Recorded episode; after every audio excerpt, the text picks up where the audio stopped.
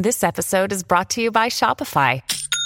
Forget the frustration of picking commerce platforms when you switch your business to Shopify, the global commerce platform that supercharges your selling wherever you sell. With Shopify, you'll harness the same intuitive features, trusted apps, and powerful analytics used by the world's leading brands. Sign up today for your $1 per month trial period at shopify.com slash tech, all lowercase. That's shopify.com slash tech. When you need mealtime inspiration, it's worth shopping Kroger, where you'll find over 30,000 mouthwatering choices that excite your inner foodie. And no matter what tasty choice you make, you'll enjoy our everyday low prices, plus extra ways to save, like digital coupons worth over $600 each week. You can also save up to $1 off per gallon at the pump with fuel points. More savings and more inspiring flavors make shopping Kroger worth it every time. Kroger, fresh for everyone. Fuel restrictions apply. I decided to clone myself, myself, myself, to form new friends. The video is incredibly mediocre. It's Mm-hmm. fine. I showed this to Mr. Beast. You know, I'm like, what do you think? And he goes, yeah, it's pretty cool. This kind of just was a paint by numbers piece of content. What I would describe as a nothing burger. Mm-hmm. Did I sound a bit harsh there? It's okay. I meant to. Because this guy isn't the same guy in this video. That is his AI clone. This video. I'm really curious, Jordi, about the motives for why you decided to create this. Take over the world. I'm joking. Jordi, aka Kwebbelkop, is a YouTuber that's been developing a robust AI platform to automate content creation that could replace editors and creators altogether. And he's getting some strong reactions from it. It feels like you want to be a creator, but you're doing it by not being a creator. I had a burnout a few years back. It mainly was because like I had to be in every single video. How much of it is the technology that you have created rather than actually just running it through all this AI technology that already exists? Do you think that's wrong? Well, I think the shots are incredibly basic. Props to you. You should become a machine learning AI engineer. A lot of people think criticism, no, this is what we want. If we didn't want people to share their thoughts and opinions, we would have never made it public. Like, Shit, maybe we should stop giving you ideas. No, no, please, please, please. The Editing Podcast is brought to you by Riverside. It is the best remote video recording tool for podcasts. You can find out more about them later. You know that I have a little bit of a push pull opinion on AI. I'm interested in some parts of the technology, other parts of technology, I'm like, I don't quite understand this. With this conversation, I kind of want to see your perspective. I, I want to find out how I can understand this in the way that you see AI uh, against the way that I am seeing AI. Yeah. For you though, like in the past couple of years, what has been the advancements in AI, and then how are you how are you utilizing it now? advancements in AI, there's too many, too many to talk about. Uh, but one breakthrough one was, uh, uh, you know, the big advancements in large language models, ChatGPT, and everything that came out of it. Uh, you know, you put something in, and out comes text right predictions that was that was a huge one and then that's like a part of a bigger sub niche in AI called generative AI. And generative AI isn't just limited to text. It's slowly dabbling into all the other modalities. For example, audio, photos, and then 24 images, we got video. And soon we'll also have 3D and, and thus VR and pretty much everything on the spectrum until you have all these modalities. And those breakthroughs have made it extremely exciting because they open up all these super interesting possibilities. And there's things that we've already been experimenting ourselves as well. I think I've been using things like Midjourney. I think we all dabbled with DALL-E as well. I think DALL-E 3 is just just came out and that looks fascinating. Phenomenal. Yeah. I've been using ChatGPT a lot of, of assisting me in a lot of my workflows as well. But the, the the generative part is a part that's interesting. It's helping me kind of uh, speed up some of my workflows. It is, hey, I probably do need this image cleaned up. I want to put a lighthouse on that mountain. I'll put it onto generative AI. That's like instead of a day's worth of work or two days, I did that in five minutes. Mm-hmm. And I like those types of workflows. But I think for you, you seem to be wanting to step it a little bit further. Of course, I, I want to push push it, push the boundaries, and see like, okay, well, how far can we push it, and and and how fast can we push it, right? So, for example, let's take let's take that workflow of yours, and uh, you know these repetitive tasks, because you're not going to tell me that you love like manually adding it in there. It really solves a big pain point, right? But there's still some friction there. Imagine we remove even more of the friction. So let's say you go into After Effects and you do that in After Effects. There's no need for Photoshop anymore, right? So so now the uh, the time in which you can do it is even less. Okay, you've also still shot that drone shot or you got the B-roll from somewhere else. That also is friction. But to me, I'm like, no, you have this idea, you have this vision just get this vision out there as quickly as possible. That's really what I'm I'm targeting. Where you have this idea and you have this image in your mind and you just want to get it out there no matter how how it doesn't matter right? I think there's a, a big con- a misconception where people think i'm trying to automate the process fully right? But i still want to have uh, human creativity in there and enhance the human creativity just like uh, uh, you just mentioned there where you know you now have time to do other things even better. Even though ai technology is developing incredibly fast and some of the things are interesting I think a lot of us are still coming out of the traumatic experiences that we had with the crypto NFT craze, mm. where there was huge promises like finances are going to change entirely like uh, like uh, banking is going to collapse because we're all going to adopt to crypto there was huge massive uh, over promising and then I think a lot of us kind of felt the bullshit quite easily, even though we're being oversold in trying to be convinced that this is the next future. There is some inklings of that feeling in some of these AI promises. And so I think for you, like, how does the promise that you envision AI, how realistic is that? The biggest difference here is that uh, there's use cases already for all these AI applications, and there's measurable results and measurable outcomes uh, that are you know present here that you can check and validate for yourself whereas with the nft stuff it's really selling this vision of the future and everyone realized oh okay we actually don't have any of the infrastructure for any of these things. Whereas with the AI stuff, it's like, all right, it can generate images and this is the future. And you're like, oh, really? And you're like, yeah, here's an image. Like, what do you want to see? Right? Like on the fly, on the spot, I can generate that drone shot for you right here and show you. And then maybe you're like, yeah, but the quality is not good enough. Sure. But that'll be a while those developments are, are, are advancing very rapidly and there's plenty of alternatives. So I think that's the the absolute biggest difference NFT slash crypto versus AI. Well, you said show me. Show us. Show us the, the, the, tools that you've been developing. I think one of the first things that you have been showcasing or is essentially replacing you as the performer with an AI performer. And so you started with it, you started sharing uh, clips like this. Did you know that the ancient pyramids in Egypt are so advanced that they have a built-in air conditioning system? Inside the pyramids, there are tunnels that lead to the outside. When the wind blows, the tunnels channel the air into the pyramids, creating a cooling effect. This is truly remarkable considering the pyramids were built over 4,000 years ago. I can still very much tell that that's like an AI performance, and I think mostly just our awareness as filmmakers. But talk us through how that literally came from nothing to that. So, right, what we just watched was uh, something I shared in our private Discord. It's not like uh, it was a final product, but more of like, hey, anyone interested in this? You know, like we, we had our team work on it.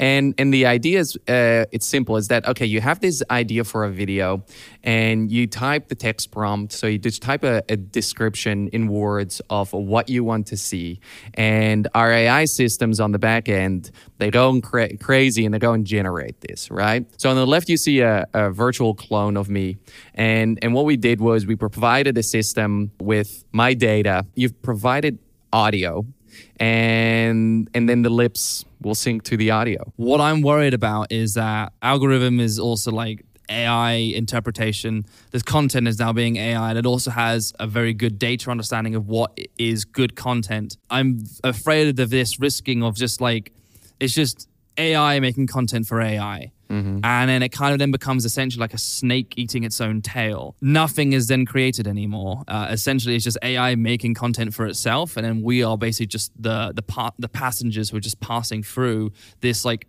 infinite content creation that it's making for itself. Yeah, to serve you, right? In theory again, I just don't feel anything in this content yet. And I, you, are promising that this is going to be developing and improving, but every piece of AI content I've seen is just like, I don't feel anything when I see this. It exists. I know it exists. And I also know that I think a good majority of web content that is made anyway already does that. Like it exists, but it's a nothing burger. It's like none of it actually needed to exist. It just existed because it's like, I want to get something from you. I want to get that view from you. I want that validation. But the content you made is inherently pointless.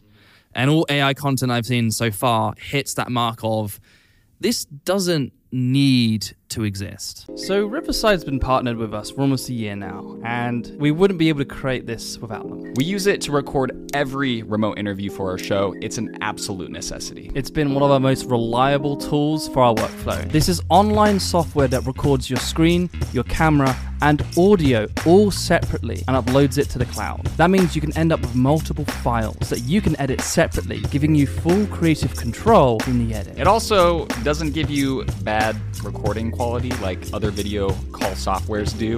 It gives you 4K footage. It looks professional as frick. Also, if your connection drops during the interview, it doesn't matter because Riverside records locally, so no footage will ever get lost. More than just recording, Riverside has amazing post production tools as well to help you create your show as fast as possible. Riverside generates AI transcriptions, which you can use to then do text based editing on your show. And if you want to introduce the guest, you can pop your script in a teleprompter and off you go. And lastly, you can use magic clips. Basically, you can automatically create shorts from your long form show right in Riverside with the click of a button. You can do everything from pressing record to pressing publish right in Riverside. You can sign up to Riverside for free and use the code editing podcast for 20% off the paid version. Back to the conversation. If we're talking about education, I don't need to feel something. Uh, I just want to learn something. We've seen a lot of success with this type of content if you're doing like fun facts, like uh, trivia stuff, right? Because it's like super fun, easy, digestible,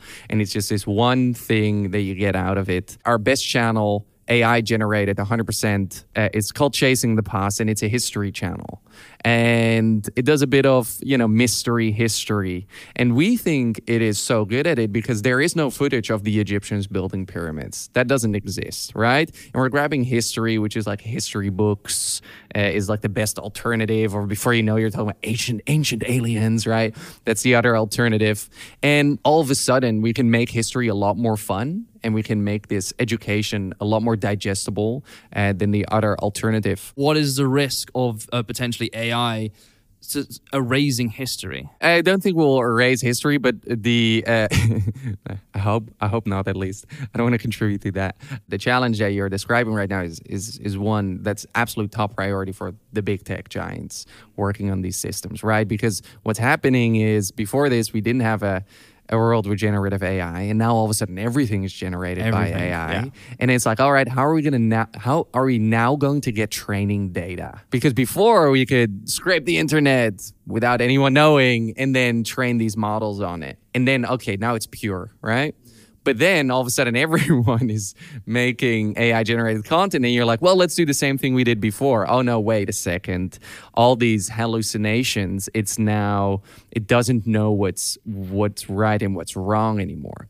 So uh, they're tackling this, is as far as I know. The interesting thing about AI right now is it's all just vision oriented. All it is is like, hey, can you imagine this in the future? It's like, can you picture it? And I think you being someone like, I need to see it to believe it. It's just it's like a different disconnect. Like you want it to be proven. You're like I want it to be in my hands. I want to see a video that like affects me. But I feel like there's also just this world where like, can you imagine? Like, can you imagine the possibilities? And I really, I really identify with both of those. But I'm really curious, Jordi, about the motives for why you decided to create this mm-hmm. and maybe if there are any boundaries that you're setting in place. There's lots of like meetings and summits that world leaders have been having about ai and about the da- potential dangers of it.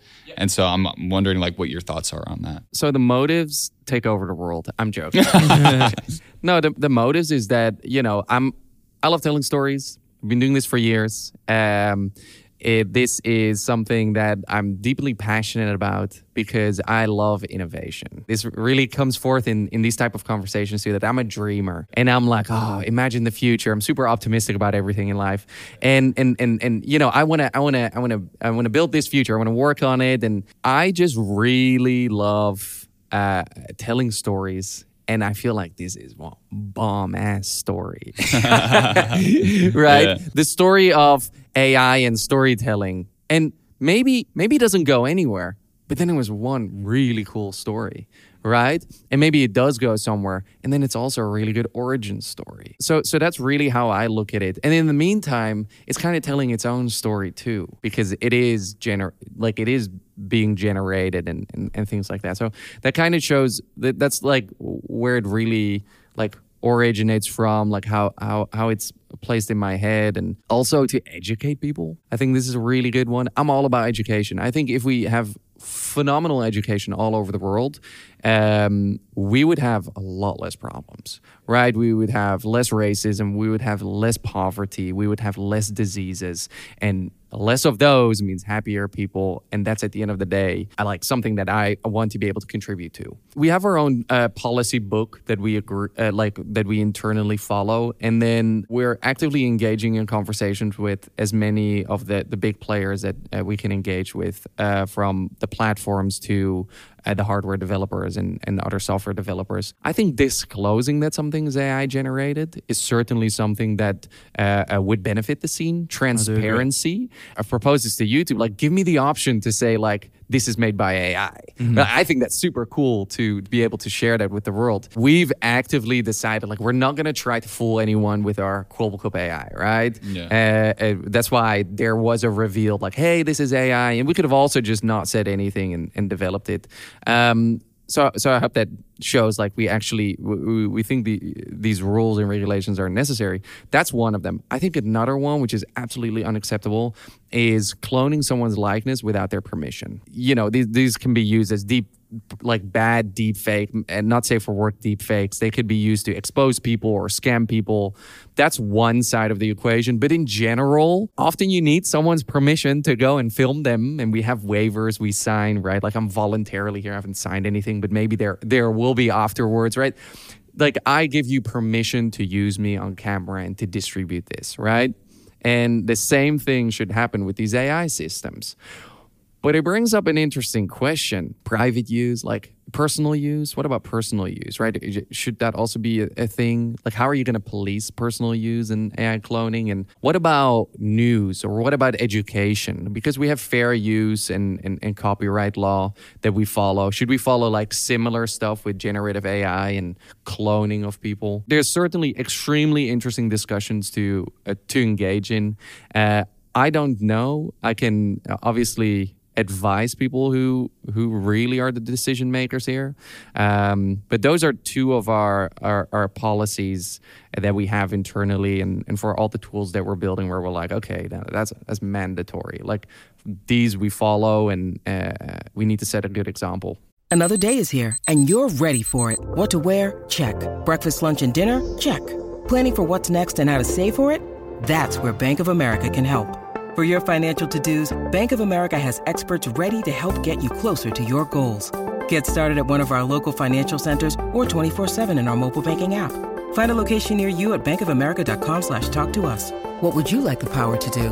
Mobile banking requires downloading the app and is only available for select devices. Message and data rates may apply. Bank of America and a member FDIC. So I think the biggest issue that a lot of us have when thinking about AI, and you brought this up, you said you want to make people be able to be more creative and have more accessibility to be able to create whatever they mm-hmm. imagine in their head. Us as editors, we are get very, very nitty gritty with every decision we make that goes into a film. Yeah. The biggest issue that we have is that there's lots of decisions that the AI make that we don't get to control at all. So how can you marry those two ideas where you get ultimate creative control, but then also ultimate accessibility? Yeah. So first of all, props to you guys because I'm talking to the top one percent, right?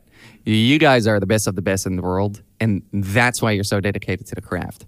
We are certainly not immediately aiming for the professionals, right? We're aiming for, you know, I don't even know how to where to start editing, allowing those people to tell stories.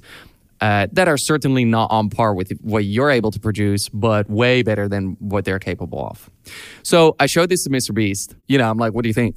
And he goes, yeah, it's pretty cool. But what I would love to see is that you can interact with it. So you can go back and forth. We're considering developing an interface where you can go, all right, well, the fourth clip right there, can you just generate five more of those and I'll pick my favorite ones. Or I don't like the way that this camera was panning at the start tweak that, right? So we, we all of a sudden now, rather than editing on the timeline, you edit the video while watching it. And you know how I, I use Frame internally to pro- provide feedback to our, our editing squad. Imagine you give that feedback to the AI automatically captures this feedback and gives you the feedback right away, right?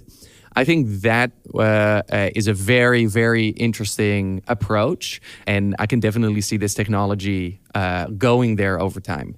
Uh, but first, you want to make sure that the quality is good uh, before we start talking about advanced user interfaces. I do see that. I think, in a sense, that when I give feedback to editors, it is essentially the same thing. I'm prompting the people we're working with to, why don't you try this instead? Yeah. And then and then you make the alternative, and I go, okay, that, that was better. Let's try it like this. I prompt them, and then they do it again.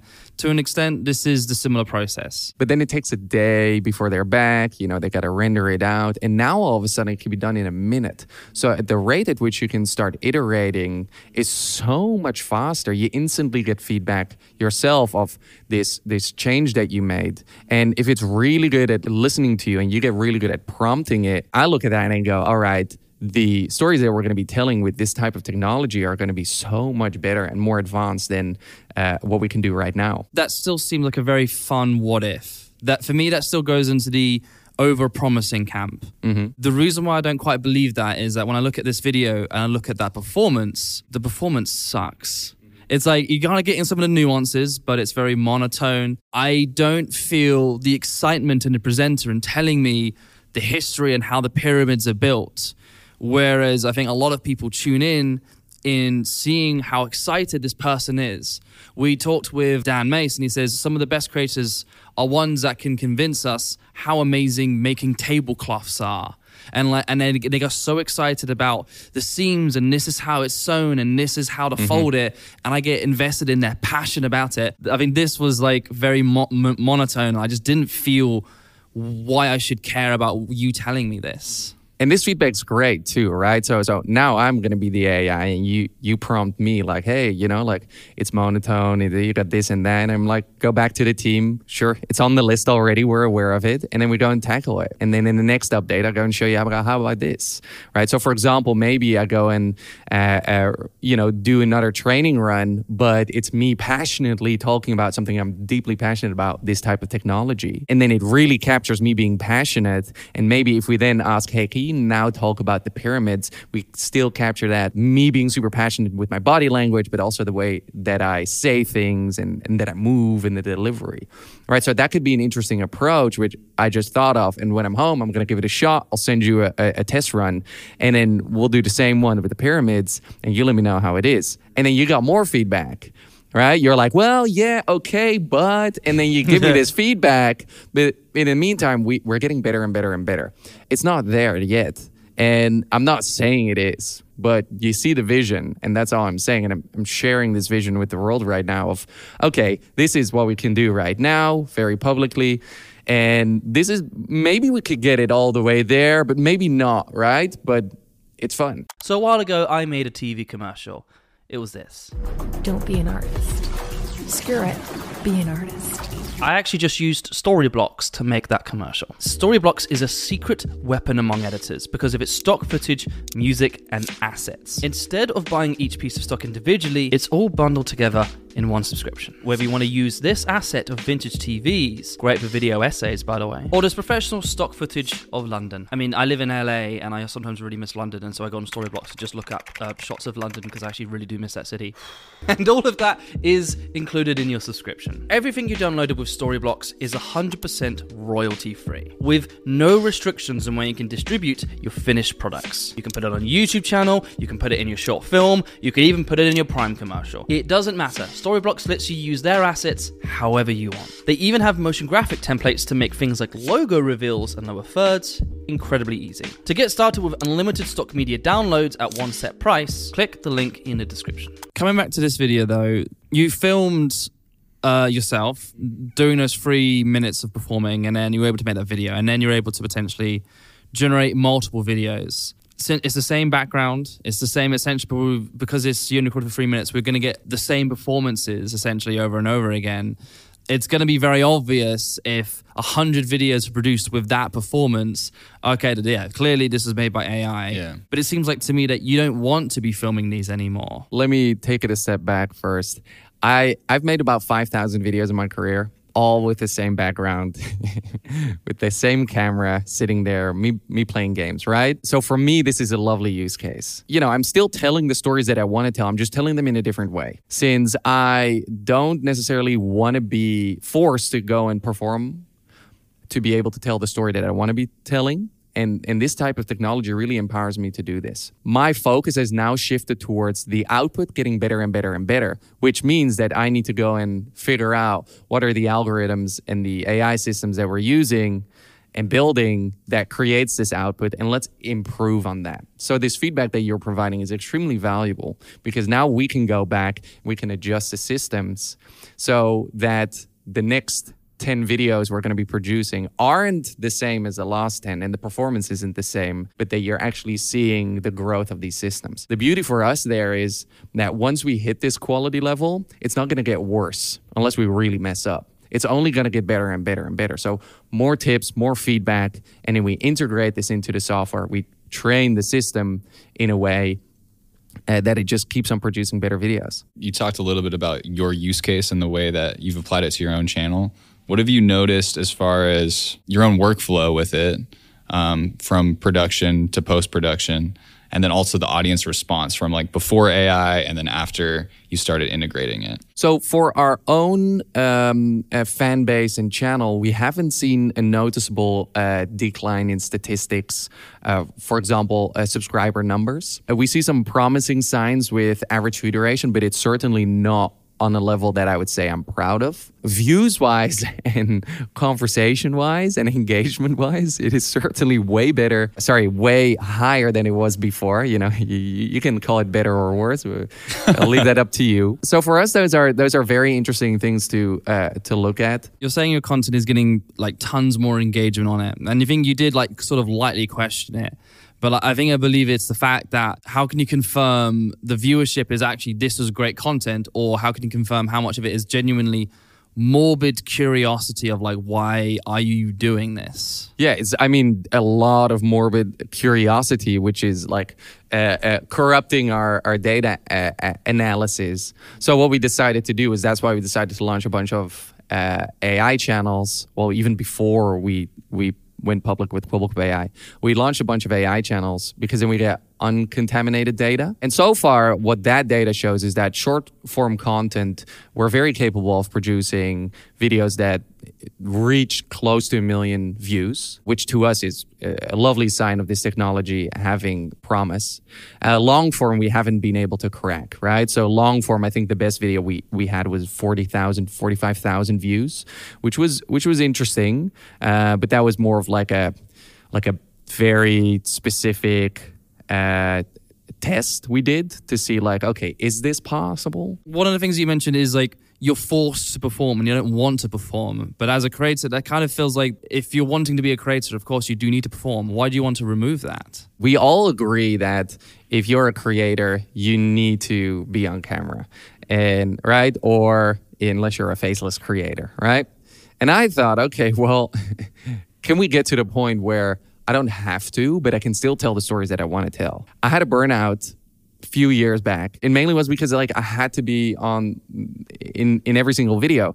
If I stopped, no one had work. They wouldn't be able to pay the bills, and I had to, to quit the company and and all those things. And so I slowly started taking holidays and weekends, but even then I was like, okay, well, you know, like the, the production stops when I'm on holiday. I have to pre record a bunch of stuff so it can go live when I'm on holiday. And if I don't upload, there's no, um, there's nothing going live. And uh, to me, the solution there was uh, synthetic AI avatars. And then you take it a step further and you do that with the production the rest of the production too. We understand burnout. We've talked about burnout a lot. I think we talk about I think the responsibility for a creator is massive. And so I do understand and empathize that feeling of like, this is an incredibly challenging job. It's a dream Yeah. job. We all love doing this job, but good God, is it incredibly tough on on multiple days and then like back to back. And then I agree, having to batch shoot as well eh, before you go on vacation, which kind of like you're then so exhausted while on the vacation on it anyway. And and then the, the, the batches result in poorer recordings and then the stats dip. So when you come back from holiday,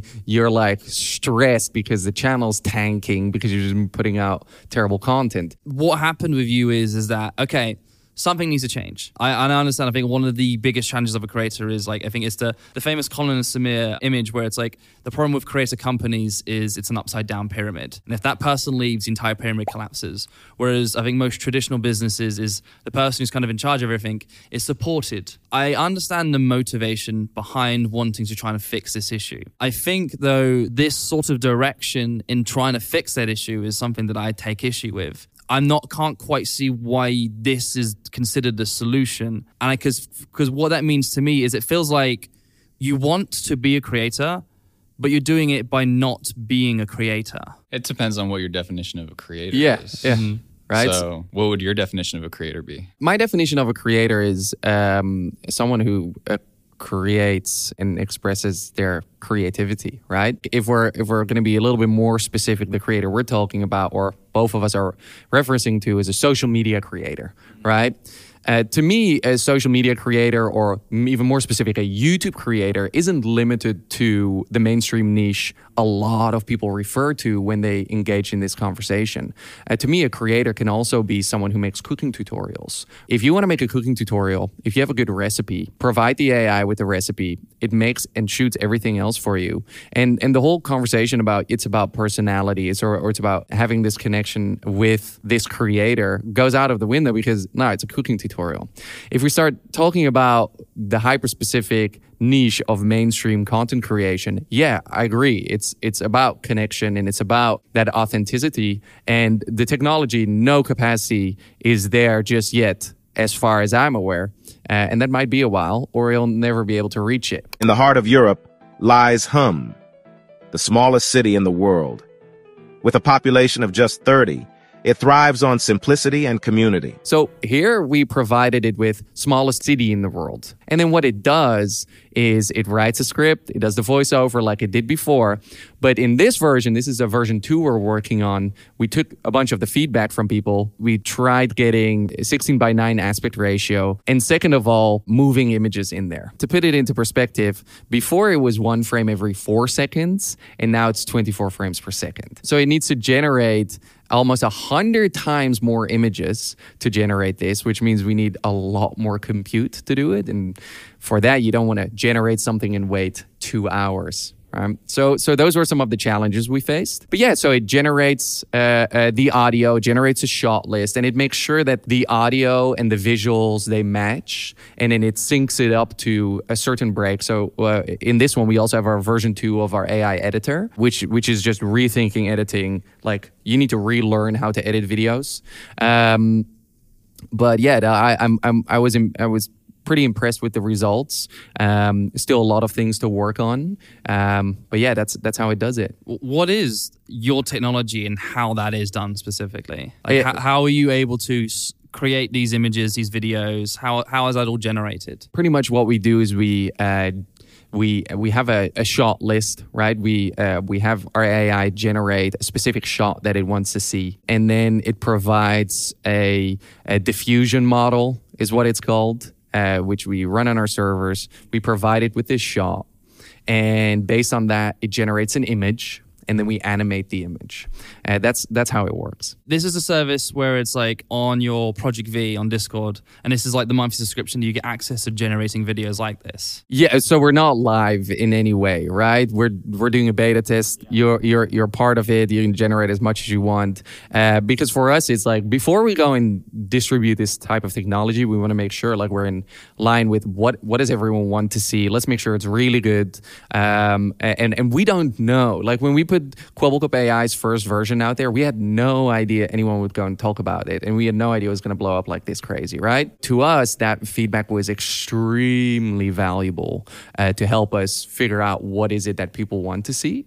Uh, and that's the same thing we're trying to do here. And, and that's my main goal of being here at this event to figure out, like, okay, well, what is everyone thinking? Where does everyone want this technology to go? And how can we actually uh, solve uh, real world problems that people have? The reason why I'm kind of asking it in this way is that I'm kind of curious into what the technology that you guys are using on your back end in generating videos like this because for me, if I was to make this, I would go into ChatGPT and say, "Tell me a story about the smallest city in the world." Yeah, it would then give me that story.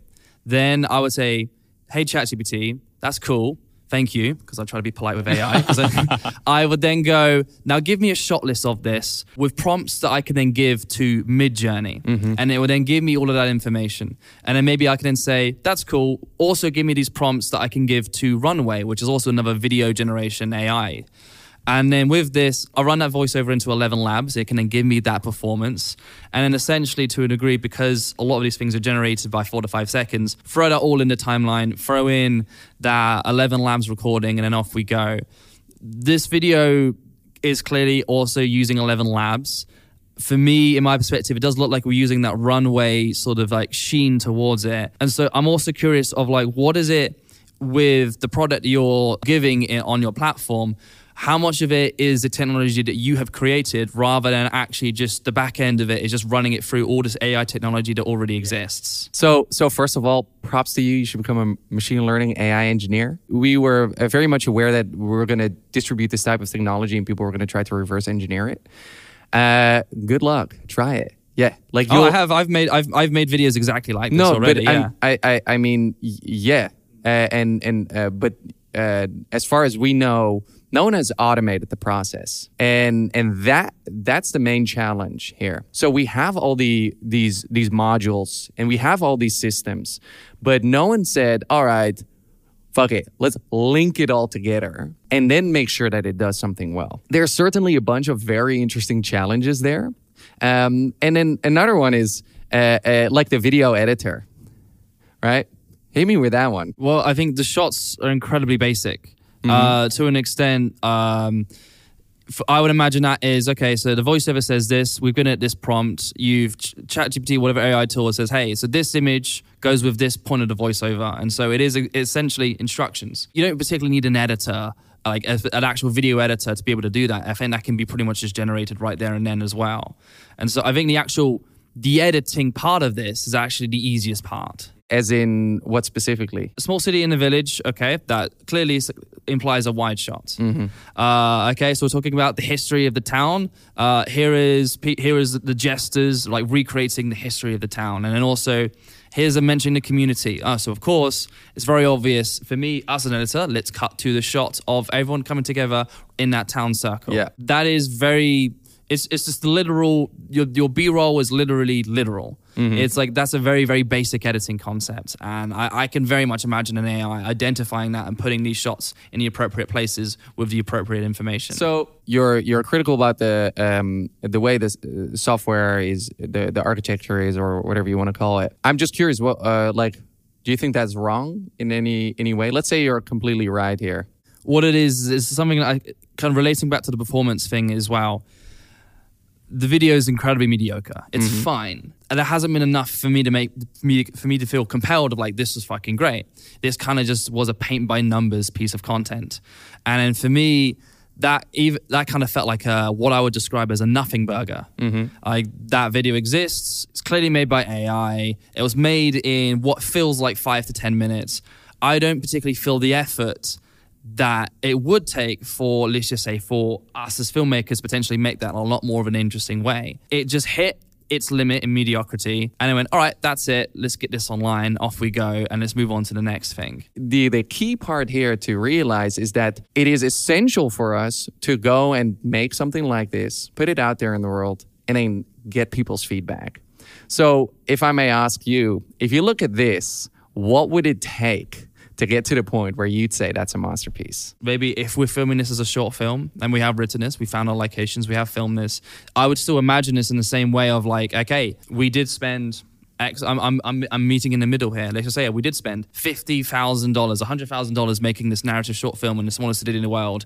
And then one of our SD cards corrupts we're fucked. However, potentially, could we then recreate some of our establishing shots, some of our wide shots, maybe use some of the data that we do have to create this? For me, this still looks like in the way this technology of like, could we potentially recover some footage we got lost or some shots we just happen to have not or, gotten? or use it as a storyboard. yeah. Right. So you could say, like, all right, team, this is what we're going to be shooting today. That's also a possibility. Yeah. We, we heard that as a use case too, right? So I'm not trying to force the technology down a specific path. And I think that's the, uh, you know, that's a very important message here. Like, yeah, cool. Like, here it is. What do you guys think? Cool. And then we built the next one. the one phrase I got out of that is storyboarding.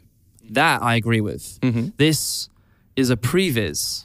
This is a pre-visualization. Like, have you seen uh, the way that Marvel makes their movies now? They essentially animate the entire movie and in then they go and computers, film it. and then they go film it.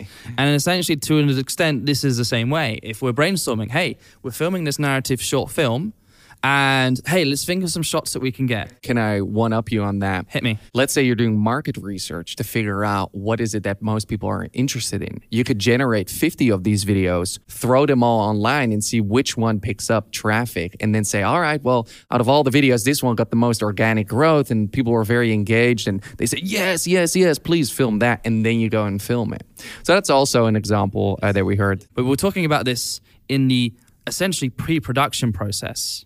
This is the pre-production process where we do this research. We're able to generate a lot of information and test it on and do screeners, see which gets the, like the best emotional response. But then we go make the movie. Whereas I think a lot of the things that you're branding this in is actually no, this is the output. This is what we post, and this is the thing that I made, rather than it being the support in visualizing what I want to create. if that's what people want to do, they can do it. If if they want to use the tool for for other things, uh, that's also certainly a, a, a, a cool thing to do. For us, the uh, the question, you know, up to now for VidSummit was uh, really to figure out like, is this able to uh, be entertaining enough?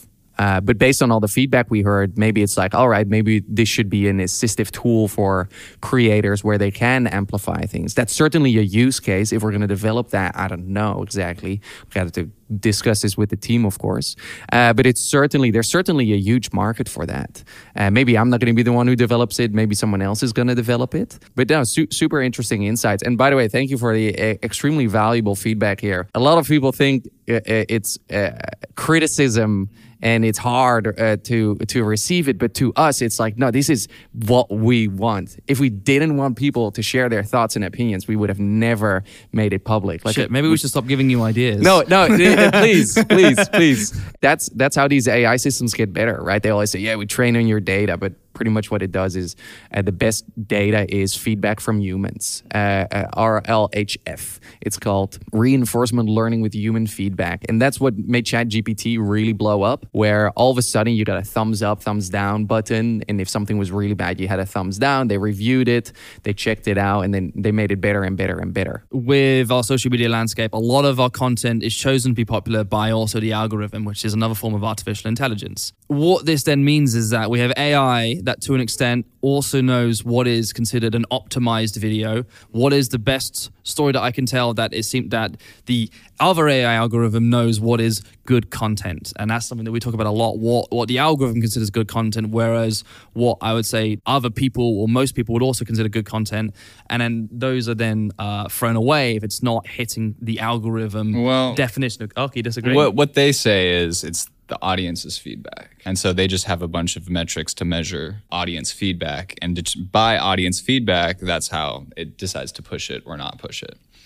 And so it's not just an algorithm; it's an algorithm that is taking in data mm-hmm. received from the audience, and then Yeah, so exactly, right? So all the algorithm is trying to do is figure out did people like this video? And if so who liked it what you know what do they look like what do they love doing what did they watch before this? Oh it turns out okay they, these these people loved x video before this. Let's promote this video to more people who liked x because they're most likely to enjoy this right? It certainly uh, it brings up some interesting questions on how these algorithms are going to now take ai generated content and how are you going to serve that and distribute it? The biggest argument I always give is let's just say I need to empty the dishwasher. I just put on a 10 minute video of someone just doing a commentary on something because I need something kind of basic. And so I start emptying the dishwasher, the video plays, the video finishes. but I still haven't finished the dishwasher. I, I've I've forgotten that video's playing in the background. The algorithm doesn't know that I actually didn't give a shit about that video. I just wanted some white noise. Mm-hmm. But then later on throughout that day, I sit down and I go, actually, I, I, I intend to have a proper YouTube session. So I sit down and I watch someone else's video that looks really intriguing. And I watch the whole way through and I go, fuck yeah, that was awesome. I really, really resonated with that. An algorithm is going to consider both of those videos as good as each other. It has no way of genuinely knowing what was my actual emotional, uh, conscious engagement in that video. So that's an assumption, right? Because we we obviously don't know exact the exact details, but it's also it brings up an interesting engineering challenge for the Google engineers to go and tackle, and I'm certain they're aware of this, right? But what you can measure now is okay, he's watched both the videos and the average view duration metric is the same. But what about all the other metrics, right? So, did you like the video? Did you comment? Did you subscribe to the channel? Did you end up binging multiple other videos? That's an interesting metric to measure. Then, another interesting metric to measure is all right, now I serve you the part two of this video. Did you click on the commentary part two video? Probably not. But the other one that really moved you, you did click. So it now knows, okay, this one is better over that one because people decided to watch longer. Another thing they can check is how quickly did you return back to YouTube to watch another video? And how did this Im- uh, video impact your future behavior? So those are all the things that, as far as we know, we're, they're aware of and that they're tracking, which really they're just trying to understand like what is it that they need to serve you now here's another interesting one if you look at all the patents that apple has filed it's a lot of eye tracking stuff mm-hmm. and they got the apple vision pro coming That's exactly out why they want that. Yeah. Exactly, because now they know where your attention is. Is it on the dishwasher or is it on the video? This data they can then use or they can then sell or provide to these platforms. And now YouTube knows where you're even looking at and what were you looking at throughout the video. So, so Do you think that's crossing a privacy line? I mean, at the end of the day, you prov- you give consent. Have you ever read the terms and conditions? Yes. I don't believe you. Yeah, you just summarize it, put it in ChatGPT, and you can you Good can re- ask rebuttal these there, things, yeah. right? For some of the uh, uh, you know like software and tools, we, we have to go sift through these absolutely boring documentations to make sure like are we allowed to use this? Are we allowed to build on top of that? So yes, if you're referring to the Apple terms of service, no way. But when you boot it up, when you boot up an application, you go, yeah, share contacts, share this, share that, share phone numbers. share eye tracking, Can I share- track? yeah. Share eye tracking is going to be one for sure. So now it it it knows everything. It's not just eye tracking. It's gonna most likely there's gonna be apps that app transcribe everything, right? So they hear everything that's happening around you. Oh, cool. Well, Facebook just launched those glasses with uh, the camera in there. All right, now we can even see everything that you're doing. And wh- what's that, what does that do? Everything you, that you put inside of your body, we're tracking too. So it knows your diet. It doesn't need to measure your poop, right? Because it knows Someone's trying to write that patent. that, that would be great to solve uh, uh, a lot of other diseases. But that is uh, uh, like the ultimate form of data gathering. Well, the actual end of uh, uh, all would be uh, neural implants because now it's directly into your brain and now it's tapping into your thought process rather than just you know whatever is in the visual world. So Who wants that? I mean, certainly the companies that are going to get make billions and billions and billions of dollars of it. And that's the issue. We are just cattle put into a farm and just to get that information out of us and they don't give a shit about us they just want to find out how what is the best way to monetize us how can i get how can i take as much from you Yeah. and then thinly veil it with the fact that okay transparently i'm still going to get the the the, uh, the the new eyeglasses I, was, I, was, I like they are interesting Brainwashed. You're Yeah. brainwashed. So Bro, you're- I want to be the you're- hypocr- hypocrisy, but I, but I, but it's in. You're signing up for it too. But in the fact that I think it is, it's all designed for the benefit for them. And then they veil it in the sense of, hey, we're giving you this great technology. Right. And so I think just the trade off is like, they essentially get 80% of the benefit, and then 20% they give me. It's like, hey, that's the best fucking thing ever. looping this back to this whole AI conversation, it's like, okay, this this technology is being developed right now. You know, as humans, we have the ability to express our thoughts and our concerns. And there's certainly people who will use it for things that won't better humanity, but there are also things that could really uh, people could really benefit from.